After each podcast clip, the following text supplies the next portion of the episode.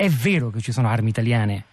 Sì, ci sono armi italiane, è ampiamente documentato sia dalla relazione al Parlamento europeo, eh, al Parlamento italiano, scusi, della Presidenza del Consiglio, quindi relazione ufficiale, sia anche dai dati Istat. Più che di armi si tratta effettivamente di bombe, eh, di bombe prodotte nella fabbrica di Domus Novas in Sardegna, e l'azienda è la RVM Italia, che è un'azienda del gruppo tedesco della Rheinmetall, e queste bombe sono state continuate ad inviare in, eh, all'Arabia Saudita che le sta appunto utilizzando in Yemen, nonostante ci sia già da febbraio scorso una risoluzione del Parlamento europeo che chiede di imporre un embargo sulle forniture militari all'Arabia Saudita in considerazione delle gravi accuse di violazione del diritto umanitario internazionale da parte di tale paese nello Yemen. Cioè, ci sono più di 6.500 morti in Yemen eh,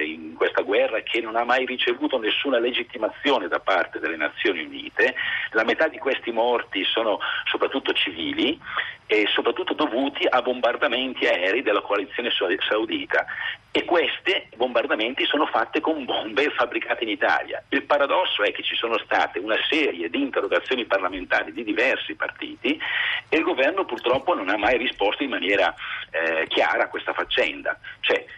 continua a dire che fondamentalmente si tratta di un conflitto interno eh, allo Yemen